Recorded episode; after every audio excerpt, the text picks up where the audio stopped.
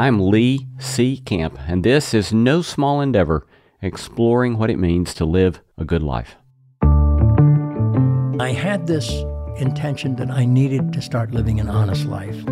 That's Martin Sheen, world renowned actor, perhaps best known for his role as President Jed Bartlet on the television series The West Wing.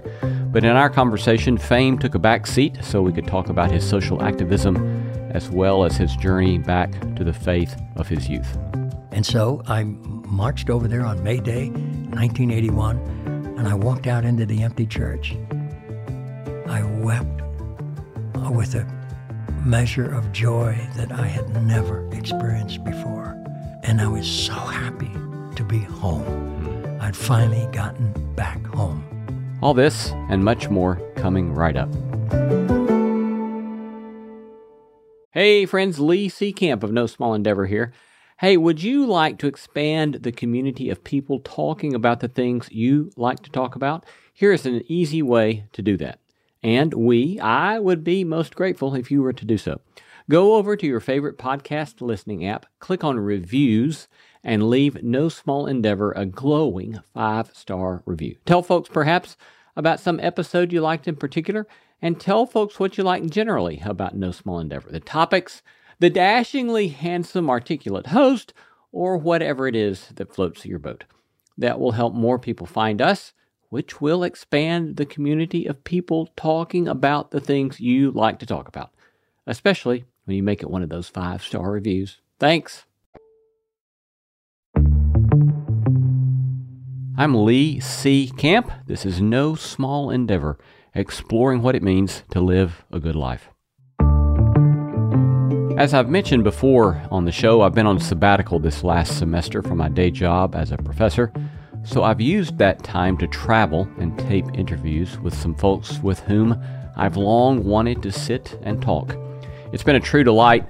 On a recent trip to California, I interviewed several peace activists Reverend James Lawson, an architect of nonviolent strategy of the American Civil Rights Movement and close friend of Dr. King. Also sat down with Father John Dear, who's been arrested some 80 times protesting nuclear weapons and war making. And I also negotiated a sit down with another famed human being who, you may or may not know, also happens to be an ardent peace activist. And that is the President of the United States. Well, kind of. I sat down with the man who played the President of the United States, Jed Bartlet, on the TV show The West Wing. When I agreed to do the character, I only asked for two things that he be Catholic and that he have a Notre Dame degree. That's Martin Sheen, and of course, my being a Notre Dame alum, I already liked him. In addition to his role as President Bartlet, he is also well known for numerous other roles, such as those in Apocalypse Now, The Departed, and the TV show Grace and Frankie. But off screen, he's been a devoted activist. He's actually been arrested with the previously mentioned James Lawson and John Dear, sharing a jail cell with them, in fact. And you've been arrested, what, 60 something times in your social activism work? I, I started, I only started keeping count because of my age. So today we leave the movies and TV behind, mostly, and talk with Martin Sheen in his home in Malibu about his faith and his life of activism. So, born in Ohio, children of immigrants. Yeah, yeah. Both my parents were immigrants. My father was from Spain and my mother from Ireland. You know my real name? Yes. What would you say it? Say it for us. Ramon Gerardo Estevez. Estevez. Estevez. My father was a Gallego from Galicia, and so they had the very strong TH sound. Uh, Gracias mm. por nada. Yeah. You know, so, I'm, uh, I'm from Alabama. I can hardly do foreign foreign accents. so, so growing up, I guess as far as early childhood activism experience, I've I've read a story about you as a caddy that may be the origins of your social activism? uh, that I, I, was I was working for uh, Senator Brown in Ohio some time ago, and I told him that story, and that's his favorite story. He always tells people, "Did you know that Martin was a union organizer at the age of 14?" And yeah, yeah we, we tell true. that story for us. Well, uh, I was working at a, a very exclusive private club in Dayton, and they were a a bunch of airheads, basically. I mean, they were racist and then anti Semite, and, you know, they worshiped the blonde haired, blue eyed Jesus, who was probably born somewhere in Indiana. Who knows? So I, I was caddying there for about five years at the time, and th- that kind of elitism, you don't want to know the name of the servants. So it was just caddy, caddy this and caddy that. and we were judged on our etiquette and our skills, of course, and and we would placate these idiots. we would club them. Do, do, you know what that term means? No. It doesn't mean to hit them over the head. I almost wish it, we could have done that with the golf club. But club them means we would advise them what club to use yeah. in the circumstance because we knew the golf course. Yeah. You know from the approach to the pins and what club to use and blah blah blah. It's endless. And so we were judged on those kind of skills. But the fundamental understanding was you're a servant, then don't get too personal with these people. But I, I decided that, you know, we were, the boys were always complaining about how badly they were treated, how little money they made for how much work they did, you know. And mind you, we would, most golf courses are not flat. If you're carrying doubles, these two bags, you're serving two guys at the same time, and you're walking up some of those hills, you're walking four miles with like, in some case, 80 pounds on your back and at that time, the most you could make was $4.25. if you got the 75 cent tip with a fin, we call it a fin, it's a fiver, that you were lucky. And sometimes at the end of the day, you'd come in and they'd go in the clubhouse and start playing cards and getting drunk, and you'd wait out there until after dark before they realized, you know, they'd be coming out to go home, and you're sitting there waiting for them to pay you. That was normal. And they'd say, Oh, Skizik, uh, sorry about that. Oh, hey, yeah, sorry. And they'd dig in their pockets for something, you know, for enough to pay you. But so we decided to end that. We wanted to be treated as human beings and we wanted to be paid for our labor. So I called the lads out and said, you know, if we're going to get their attention, we have to strike. And so, yeah, so we walked out. The caddy master came and said, Excuse me, what's going on? I said, Well, we're not working today. I told you, we, we have grievances here. We want to do, oh, man, come on, lad, you know, don't listen to him, you know. And it went on and on. And it went on for about four or five days, I remember, and it got down to where gradually they they destroyed our ranks, and it got down to two guys, my brother Alfonso and I. and so it ended with uh, Al finally saying, "You know, brother, I think." Uh, it's a lost cause, but you know I'm proud of you. if you want to go, I'll support you. You I learned said, early "No." about the machinations of power. Very much Yeah, so, yeah. yeah. So we caved in. I came back, and, and they asked me to come back actually because I was a very good caddy. All of us were, and they were losing some really skilled labor. Yeah, so, yeah. so I swallowed my pride and I went back. But those that lesson was the uh, first one that uh, made a profound change. Formative. yeah, very formative. Formative experience.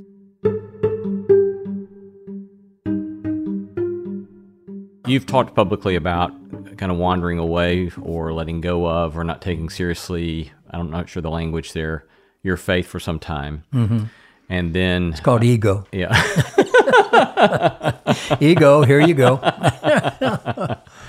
Did I remember correctly that it was about the time you were filming the Gandhi film in India that that was a kind of a important time of you beginning to come back to your faith, or what were some of the key elements? Well, I that was the culmination of a couple of years. That was in '81, but in '77, I was in the Philippines finishing up the last couple of months of Apocalypse, and I got I found myself alone one night, and I thought I was having a heart attack. And I got very very sick, and and I I guess I nearly died. Numerous news outlets report that Martin did, in fact, have a heart attack amidst the notoriously tumultuous filming of Francis Ford Coppola's Apocalypse Now. He was airlifted in a chopper to Manila for treatment.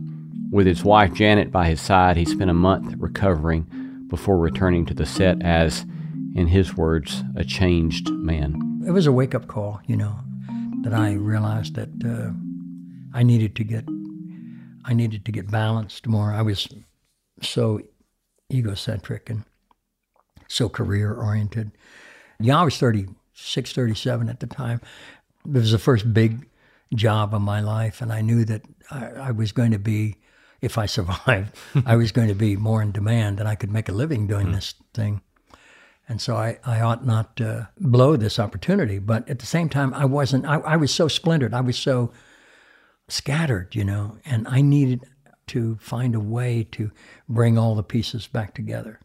That's the best way I can explain mm. it. And because I was so fragmented, I was this person, I was this way with this person, and that way with this person, and, and with myself, I was so torn and divided. It was I was ineffective doing anything with family or career or anything, mm. and I was not leading basically a very honest life, really a very dishonest life, frankly. And Janet, on the other hand, we married uh, almost 20 years by then, was just always a straight honest person. And I was, was, for me, honesty was a sometimes thing, you know. Mm-hmm. She, she couldn't count on me, but I could always count on her. And I decided after that wake up call, I had to find a way to get get to a level of understanding or freedom or honesty, whatever you want to call. It. I don't think you can separate them. And so it really started to get clear when I, I went I went to India with Emilio in in uh, January of '81 to do a part on Gandhi, and I I had been in some third world countries like you know like the Philippines and Mexico and a few others that I saw horrible poverty, but I'd never seen institutionalized poverty hmm. like that. I mean, it was just so accepted, and there was so much. It was horrible. I mean, it, it was poverty on top of poverty. It, it was like there, there, was no end to it. It was generational, and it and it foreclosed the future. I was in a crowd at one point. they estimate about a million people in the scene, the oh. opening scene of Gandhi's funeral. Yeah, and uh, to just be a part of that enormous size of humanity, and I thought, you will never see these people again ever and of course, you don't, you know, and that's becomes pretty much the course every day in the third world. You're never going to see them again. They can't come where you live, and, hmm. and you can leave anytime because you got a, an old USA passport. And that made a profound Im- imprint on me. And I decided that I really needed to to make an adjustment in my life. At any rate, I came home from India with a vacuum of what the next thing I would do. And so I'd gotten an offer to go to Paris and do this film. And so I started working on this little film. And I, I remember Sam Neill was in it. I was so impressed with his character. He was living at a hotel called the Hotel Lenox. And he said, You ought to come over there and see if you can get a room. And so I came over to this place. It was in the left bank. And and he took me up and he showed me this magnificent, he had kind of a two story room on the top of the hotel, this little tiny hotel on the left bank. And I said, "Wow, I'd like to go." And I went down in the desk and no, we don't have any uh, rooms let. And I and he said, "You can have mine." I said, "Oh no, no." He said, "I insist." And he did. He moved out and he insisted I move in, and I did. And it became like for me a monastery. Huh. And I just loved this room, and it was like there was a skylight, and I. And I'd wake up in the mornings, I'd order a cappuccino and a croissant, they'd bring the paper, and I'd read, and I'd on the terrace, and it was just, ah. and I had all these books I had to read. And then one day I was walking down the Rue Jacob, and I see a guy on the other side of the street, and he sees me, and we recognize each other instantly. And I said, I said, Terry, is that you? And he said, Martin, is that you? I said, he's from Texas, you know, Oklahoma. I said, yeah. Well, what are you doing here? I said, well, I'm doing a little film. I said, what are you doing here? He said, well, you know, I'm, I'm uh, you just, you just kind of, you know, reevaluating my life, and I've been remarried, and I'm living here, and I'm writing script and all that.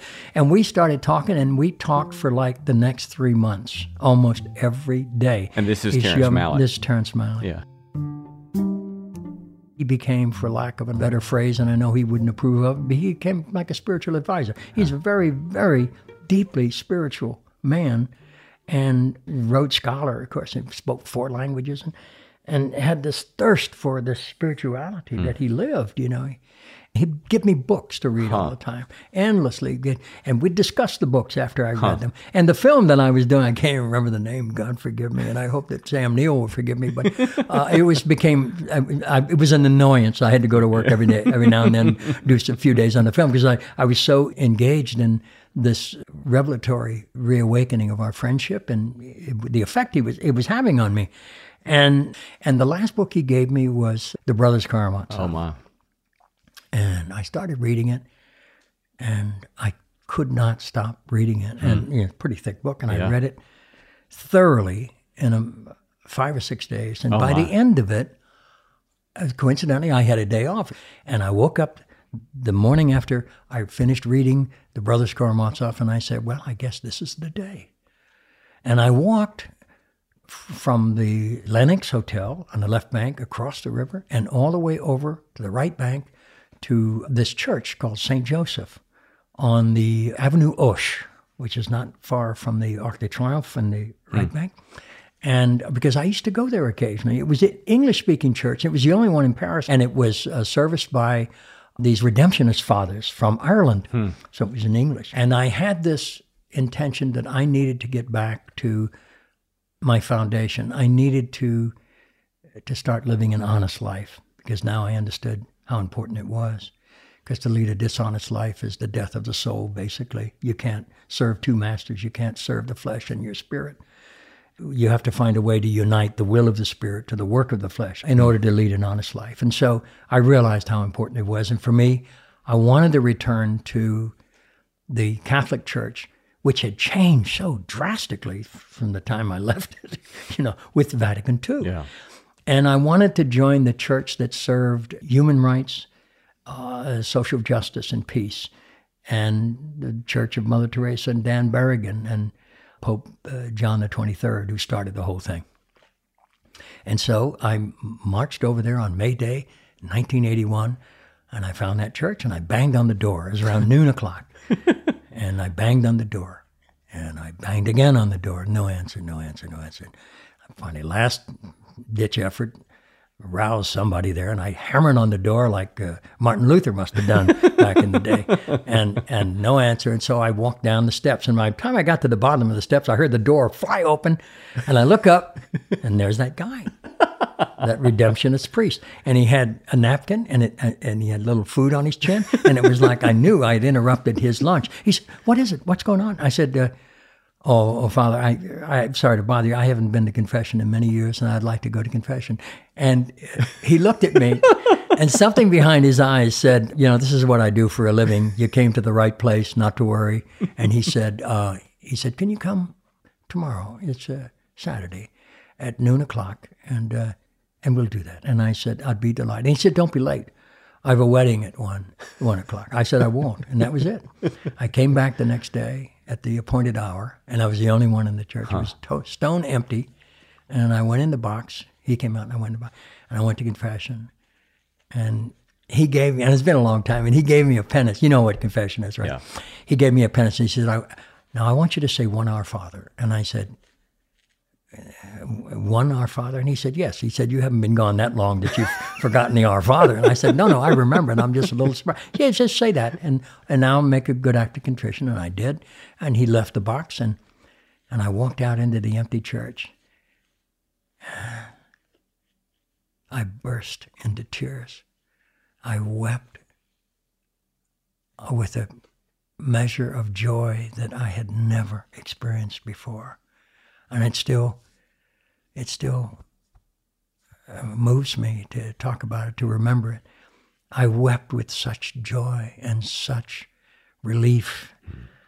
And i was so happy to be home. I'd finally gotten back home. And i remember sitting in the pew and the tears were flooding my face and the snot was pouring out of my nose. And I, I went looking in my pocket for something to wipe all this away and there was nothing. And there, and I looked down on the floor and there was a somebody had dropped a Kleenex there and I grabbed it and, and soaked my face in it. It was all I had. It was the happiest day of my life because I'd returned to my true self. Hmm. And I began to I began to become myself, basically. And I, I resolved to serve, you know, and that was it. And I, I don't know what else to say. I, uh, that was 41 years ago. Yeah. It's been the most difficult decision and the hardest time imaginable, but equally the happiest.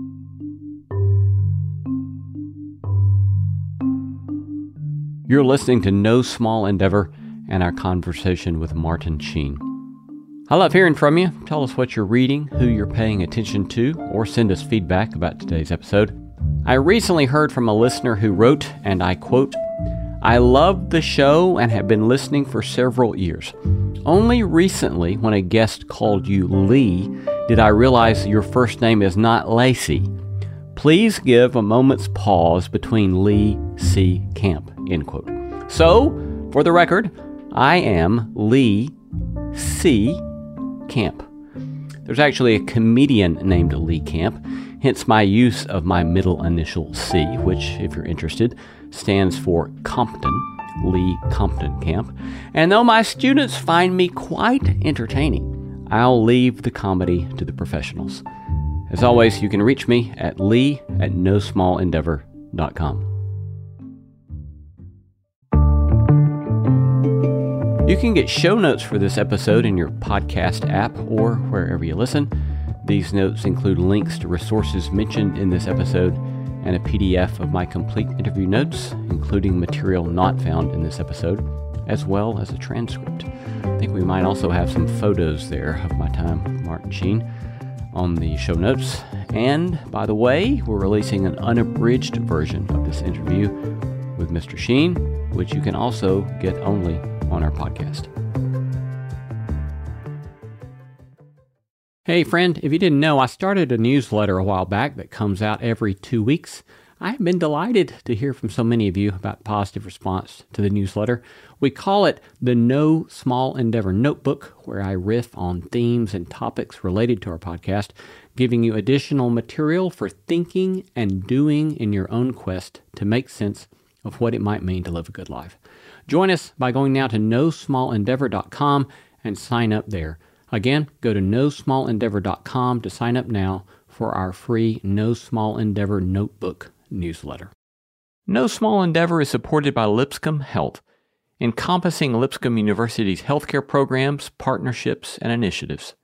Lipscomb Health prepares health professionals and administrators through purposeful learning characterized by compassionate care interprofessional learning, collaborative care, and clinical experiences. All hallmarks of Lipscomb's Christ centered health education. You can learn more about Lipscomb Health at lipscomb.edu slash health.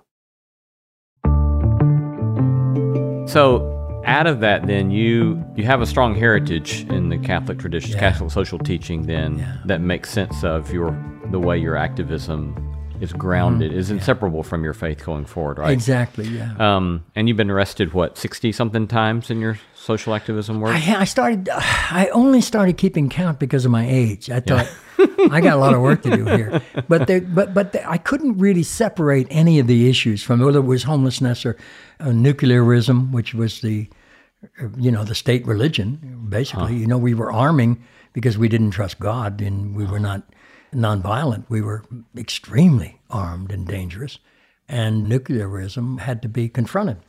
And so I got involved in the anti-nuke movement through the the Berrigans, basically. Yeah. And Dan you were very close friends to with Dan Berrigan. I was. He was yeah. my hero. Yeah. Yeah. Yeah. Very so for those so. who don't know much about Dan and Phil Berrigan, would you just very briefly give kind of a snapshot of some of their work? Well, they were two Catholic priests. Dan Berrigan was a Jesuit, and his brother Phil was a Josephite. Phil was a World War II combat veteran. Hmm. And I didn't remember that. Yeah, yeah, he came home from the service and and and followed his vocation, was ordained, and he started serving in the South. The Josephites are basically in service to uh, Black Americans. That's their primary mission. And then Dan was a Jesuit and was a scholar and a poet and and a very revered Jesuit. And they became friends with the birth of pacifism in the United States, really, in the modern era, from a monk in Kentucky, who was uh, Thomas Merton. And uh, they came together on it, and it culminated with the war in uh, Vietnam. And they started early protests, burning of draft cards and so forth. They, the first confrontation they had with the draft board. Catonsville? Catonsville. They were the Catonsville Nine. And um, they went to prison, and Dan almost died in prison. Mm-hmm. And they were a great source of inspiration to a lot of us in the movement. And I remember something Dan said while he was awaiting, after he was captured and was on his way to prison. They had kind of a goodbye gathering for his friends and family and all. And Dan said, uh, You know, the only way we're going to end this war is if we fill the prisons. That's the only way that the government is going to realize that this is going to end. We're going to end it. We're just not going to participate. And if it means uh, that we have to protest and protest so that they put us in, let's fill the prisons and instead of the uh, graveyards of uh, Southeast mm. Asia. Mm. And someone in the audience said, "Well, that's all well and good, Father Berrigan, for you to uh, advocate our oh, going to prison. We have children. What about our children? What's going to happen to our children if we go to jail?" And Dan said What's going to happen to them if you don't? Mm.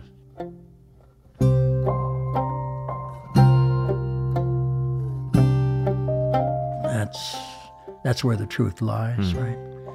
And so Dan and Phil had this peace and justice advocacy which crossed all the lines in the church and all areas of the culture, really, but specifically in the peace and justice movement within the Catholic Church mm. in Pax Christi and some of the others very specific Catholic attention to peacemaking in the cold during the Cold War and specifically during the Vietnam War, which is critical.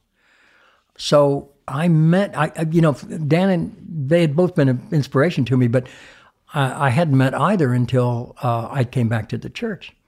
Hmm. And I was offered in 1981, shortly that summer after I'd converted, reconverted in Paris, that summer, I was invited to come to New York to do a documentary with a, a very radical filmmaker named Emilio D'Antonio. He was making a film based on another action that the Berrigan brothers had led in the King of Prussia, Pennsylvania, where they they barged into a General Electric plant there that builds and assembles the MX-12 missiles, and they banged on the nose cones of these missiles with hammers and poured their blood on them. They were fulfilling the prophecy of they shall beat their swords into plowshares and so forth. And so they called themselves the plowshares. And Emilio Antonio got the trial record. They were all convicted, uh, but they were on appeal, and he wanted to do a documentary. But he wanted the participants, the defendants, to play themselves, hmm. and he asked me to play the judge, Judge Kaufman. well, I said, I would love to do that. So, I mean, you, you had the sense that, you know, when you're going to meet Dan Berrigan, after all you've heard about him, he's got to be at least eight feet tall, yeah, right? Yeah, but yeah. here was this very slight, very handsome, huh. thin, kind of frail guy with this great energy and this magnificent sense of humor. And he was so funny. There was a story, I didn't see it, but I heard it. But he was speaking at a very uh, conservative Catholic church, and he got up in the pulpit to speak, and there was an American flag on his right and the papal flag on his left, and he said he looked at both of them and he said to the crowd, "Well, now I have a sense how Jesus felt being crucified between two thieves."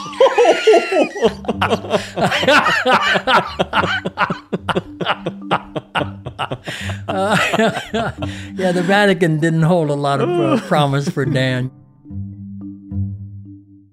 John Dear uh, describes Dan Berrigan the same way with a sort of joyful spirit, wonderful sense of humor. Y- you know, you strike me as a I joyous. Did not strike you. Yeah. no, that, that's good. I'm still very. You impress me as a joyous human being, and so I, I think a lot of times when people will think about social justice activists, one of the stereotypes is a, a sort of kind of sharp edge. But but oh, you seem yeah. to have this sort of sweetness about you, and Dan sounds like he has a sweetness about him. So how, how do you see the sort of social activism that requires you to take this kind of strong stance vis-a-vis the powers of the world, and the sort of joy that you carry around? You know, from from the time I came back to the church, I I felt a rejuvenation in my life of when I started. As a child, I had a sense of knowingness, and I can't really describe it knowing anymore. a knowingness. There's a knowingness about uh, the mystery. The, the, the ch- children have a sense of mystery, and it, and it's all deeply personal. That that, that that seemed to be the equalizer. That there was something mysterious, and so you would see it in others. You'd say, what, what is that with that guy? What, or what is that with that lady or that girl or that person? Or why are they this and that? You know, it was like the, the people attracted you more by what they were doing than what they were saying. Hmm. And I think that that was the, the thing that attracted me so much to to Catholicism was this human spirituality, this deep sense of what it meant to be human. And there's only one word for it, and that's compassion. You hmm. saw it in these people that were teaching us and these people that were parenting us. They were people who were who who understood the mystery of what it meant to be human. Hmm. And and that's that magic word, compassionate, I hmm. call it. And when I got to New York and I'm you know, suddenly started to get you know, recognized and started making a living for this thing I love to do. So I thought, oh, that's it. I, I'm I'm the mystery. You know, I'm what it's all about here. Okay, fine. And then when I ended up in the toilet, you know, crawling around on the on the floor of the jungle in the Philippines trying to find my way to the the, the road, I realized, you know, that that's what it, it leads to. You know, and so I knew that I I knew that I had had lost the compassion for myself, hmm. you know. Hmm. And so uh, it, it was a natural progression to return to the church because I never really left it in that sense. You know, how people always say, well, I'm looking for God. No, no, no. God already found you. Hmm. It's like you, it's right there, you know. It's right there. And it's like the older I get, the more dependent I become on accepting my frailties and my mortality, my humanity. You know, the more I I appreciate that that I came to understand what it meant to love myself. It was the recognition that I was loved, hmm. and that's what I give thanks and praise for every day hmm. when I remember.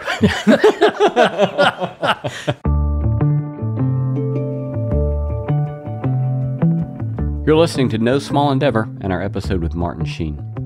Going to take a short break, but coming right up, Martin shares his story of sharing a jail cell with peace activists John Dear and James Lawson, and what it was like to smoke a cigarette and yell at God in both English and Latin, mind you, in the National Cathedral as President Jed Bartlet on the TV series The West Wing.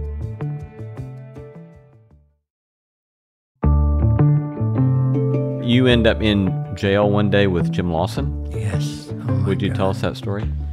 I'm only reluctant because it sounds like I'm bragging, and I am. Yeah. I promise you.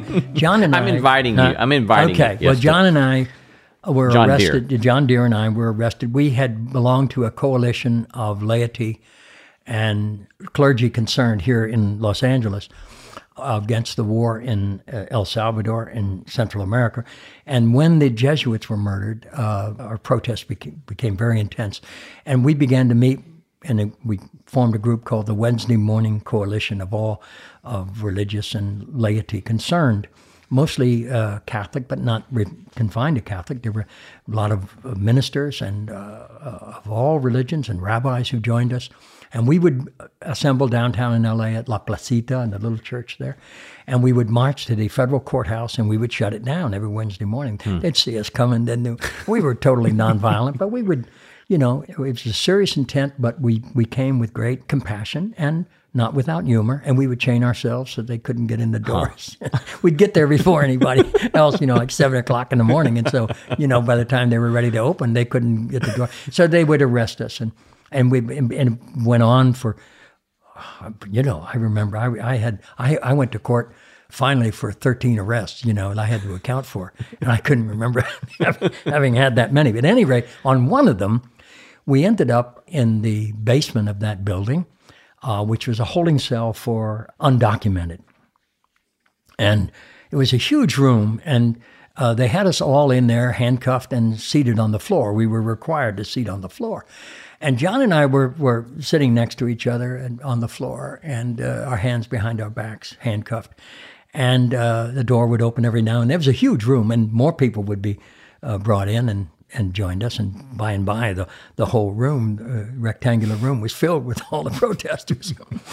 and uh, at one point, John said, Hey, don't look now, but you see that guy over there? I said, Who, Who's that? She said, The guy on the other side. I think that's James Lawson. I said, Who? He said, Reverend James Lawson. And he told me the story of how Reverend Lawson uh, led the pro- protest in Memphis for the garbage uh, strikers. Uh, and he encouraged Reverend King to come to Memphis.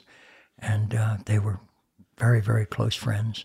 And that was their relationship, you know, and that he was the hero of uh, Memphis and one of the great heroes of the nonviolent movement. And I said, "Oh my God, that's him." Then I remembered seeing footage of him yeah. during the uh, civil rights protests and so forth, uh, and how close he was to Reverend King. And there, there he was, right across from us. And so, by, by and by, Reverend uh, Lawson inched his way up the wall with his hands behind his back, and he was kind of stretching there and trying to, you know, uh, get more comfortable. And the guard came in and said, "You." You get down, you, you know, uh, uh, on on the floor. Uh, you're you're not you're not allowed to stand up now. Get down on the floor." And he said, "I'm sorry. I said, I'm talking to you, Mister. You get your ass on the floor, and the quicker the better." And he said, Please listen to me. I'm, I'm having a great deal of pain in my shoulders and my hands are numb and I can't sit on the floor anymore. So respectfully, I'm going to stand. He said, Mister, I'm telling you for the last time, you better get your ass on the floor and do it now. Again, I have to tell you, seriously, I'm in a lot of pain. Please forgive me. I don't mean to disobey your rules here, but I cannot. And and there was a silence, and then there was a a palpable concern about what was the next move. Everybody, there was dead silence. You could hear people breathing, but nobody was talking. And the Reverend Lawson was leaning on the wall. He had his head back up and his eyes were closed. And I thought, oh my God, that is the bravest thing I've ever seen in my life. And the guy came back in and he had some other officers with him and he said, There he is. And he said, Mister, I'm telling you for the last time, you better get your ass back on the floor. We're not fooling around. And he said, Again, I have to tell you, I'm in a great deal of pain and I'd appreciate it if you'd let me stand.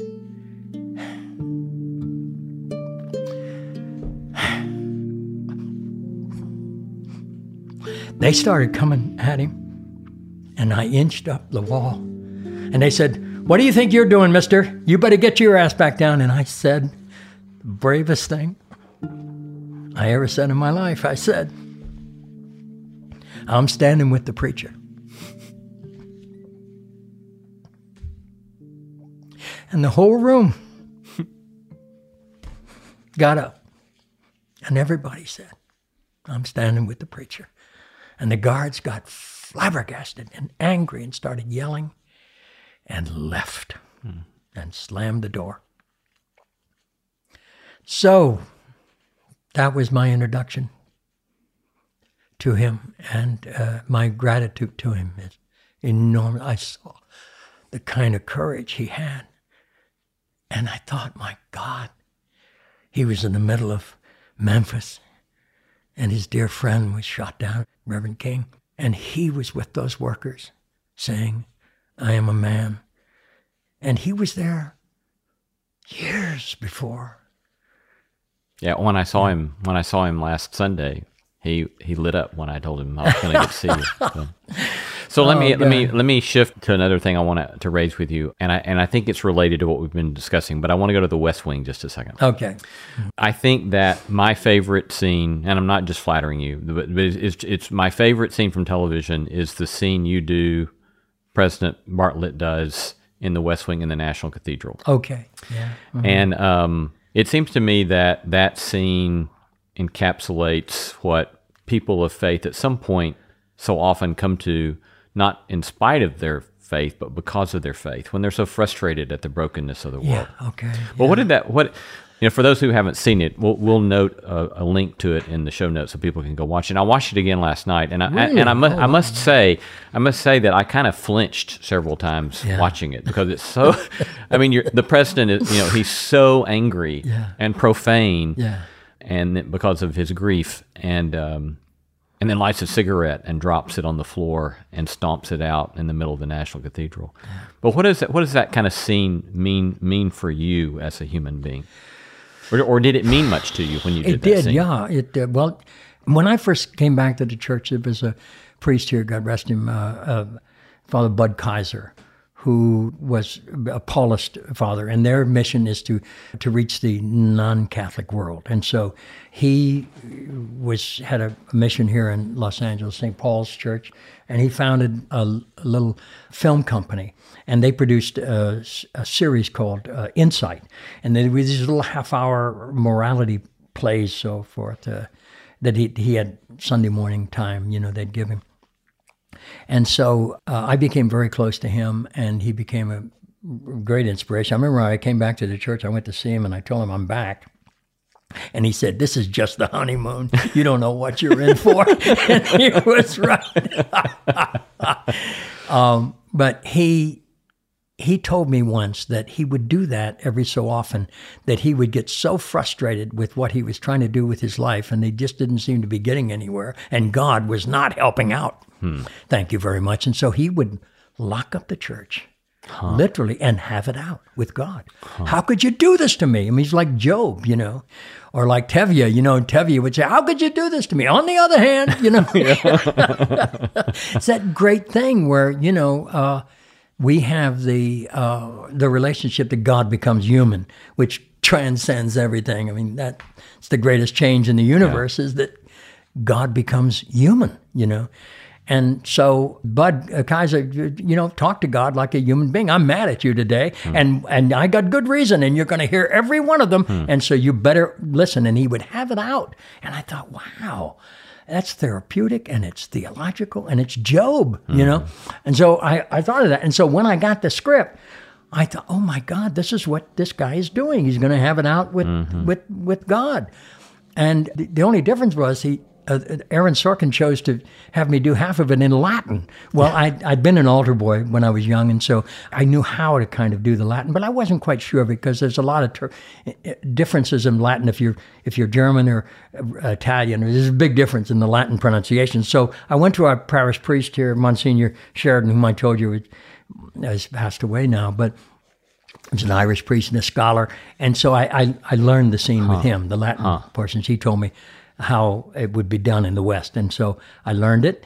And uh, when I got to Washington, we shot it at, at, at, in the cathedral, mm-hmm. you know, and there was a lot of objection to it. Not only because I, I was profane, but the cigarette, whoa.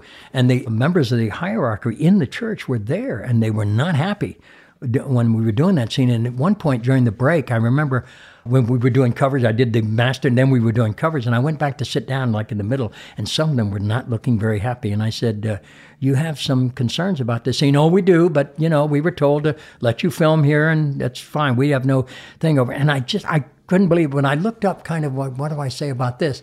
And if you look where I was standing, there was a stained glass of Job. Oh my! And I said, well, if you look up there, you know, that's what I'm relating this to. It's Job. You know, he's having it out with the Creator. Oh, they said, ah, well, we didn't get that. You know, what was it necessary about the cigarette? And I said, well, I don't even smoke anymore, so I, am not, I'm not thrilled about that. But you know, they asked me to do it as a sign of disrespect or, you know, despair. I said, I guess it's both, and so I did it and uh, and they came around, you know, yeah. they, they got it. But I didn't have any hesitation doing it, and I learned it by rote. And hmm. uh, when we got to the theater, I remember doing the master in one take. Oh, and I remember, really? Yeah, and after we did it, I I went over just to you know relax a little bit in the dark, and Aaron Sorkin came over and he just said, "Thank you." Hmm. That's all he said. He said, hmm. And it, it, was just like he, he didn't expect to say it. He didn't realize the power of the scene. Hmm. He's not Catholic, you know, and he, he, you know, when I when I agreed to do the character, I only asked for two things: that he be Catholic and that he have a Notre Dame degree. which, that, of, which of course I liked. I like that part. Yeah. is that playing the dozens or what? You know, I'm not saying I want it yeah, my way, but yeah. I want it my way. and uh, and that's that's what he said, and he was so moved by it. That's all he could say to me. Mm. He just said, "Thank you." Mm. And it was like he didn't realize how powerful it was. And I don't think any of us did. Yeah. Well, we've got to get you out of here because okay. you, are on your way to, to Mass. Yeah. But so, last quick question. Okay. What's the Eucharist mean for you? You, you do this regularly, I take it. Oh, so um, yeah. You know, I was just at a funeral this morning, and I, yes, I went to yeah the, the Eucharist. I think it comes from the the Greek word uh, is it celebration? It, uh, giving of thanks. Yeah. Thanksgiving. Okay. Yeah. yeah. Well, it's it. Oh God, it's so deeply personal. I began to realize that yeah, if it's not personal, it's impersonal. Hmm. In the Catholic Church, of course, we don't we, we don't accept it as a representation. We really believe that in the transubstantiation that it is not a representation of, but it is in fact in our dogma, it is Jesus himself who comes to us in the bread and the wine. And so just focusing on that, the prayer before communion is the most powerful. I barely can get it out. It's like, uh, Lord, I am not worthy that you should enter under my roof but only say the word, and my soul shall be healed. And I say that so personally and so needfully and honestly. And it's like, you know, it's you've called me here, and I've come to see you again. And it's deeply. I, I'm very curious about how people pray. What do you see? What do you feel? How do you get there? Is it satisfying? And what keeps you coming back? You know, for me, it is a, it is it's part of the community. You can't do it alone and you shouldn't. You should worship together. But there, you bring all of yourself. You bring your family, your history, your health, your brokenness, your own personal brokenness. And I began to realize how important it is to recognize that, that the only way it seems to me that God can get in is through the broken parts, is when we're, because that's when we're open. And so our brokenness is really a blessing. So it's blessed brokenness. And it's like, here comes the healing. This is, this is, you know, it's it's recognizing God's presence in in Jesus, and it's like, wow, you know, it's like Joe Cosgrove once told me. He's a he Notre Dame too, you know, and he studied theology and law. He's a lawyer, but he once said, you know, the only miracle that had no witnesses was the resurrection. Hmm. That's the only really important one because that's the one. if everyone saw it, you know, uh, then it would it wouldn't be a question of belief. It would be recognition. Of course, I saw him. You know, yeah, he was lying there one minute. Next minute, he got up and said, "Hallelujah! Let's you know uh, celebrate." But no one saw it. Nobody saw it. And you know, there are two favorite passages in the gospel for me.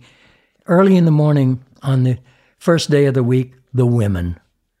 It's about the women. You know, all those cowardly you know, men were all hiding. They they were fearing the same fate as the master, but the women were out there in front. You know, they were with him. And, and, and, even when the master came back, first time they saw him, he didn't say, Where were you when they were beating me and I didn't see a single one of you, save for the women, of course, but I didn't see it. No, he said, Peace be with you. Mm-hmm. He understands our brokenness, our, our fear, our and that's what just I just become I just I just celebrate my blessed brokenness and I say and like that hymn, here I am, Lord.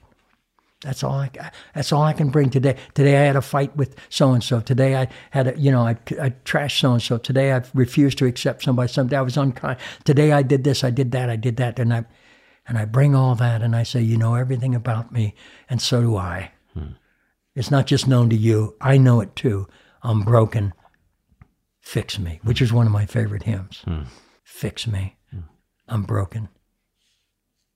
There you have it. Been talking to Martin Sheen here at his home in Malibu. Thank you for your hospitality and your and your generosity with Thank us you. today. Thank you. It takes one to know one. I'm delighted to meet you. Delighted to meet you. Thank Thanks you so much. much. Peace be with you, brother. Peace be with you, brother. Thank you. You've been listening to No Small Endeavor and our interview with world renowned actor and activist Martin Sheen. You can hear our interviews with two of Martin's friends mentioned in this episode, both of whom he shared a jail cell with in the late 80s John Dear and James Lawson. My conversation with each of them can be found on our podcast, including the unabridged interviews with each of them. Available wherever you get your podcasts. We gratefully acknowledge the support of Lilly Endowment Incorporated, private philanthropic foundation supporting the causes of community development, education, and religion, and the support of the John Templeton Foundation whose vision is to become a global catalyst for discoveries that contribute to human flourishing.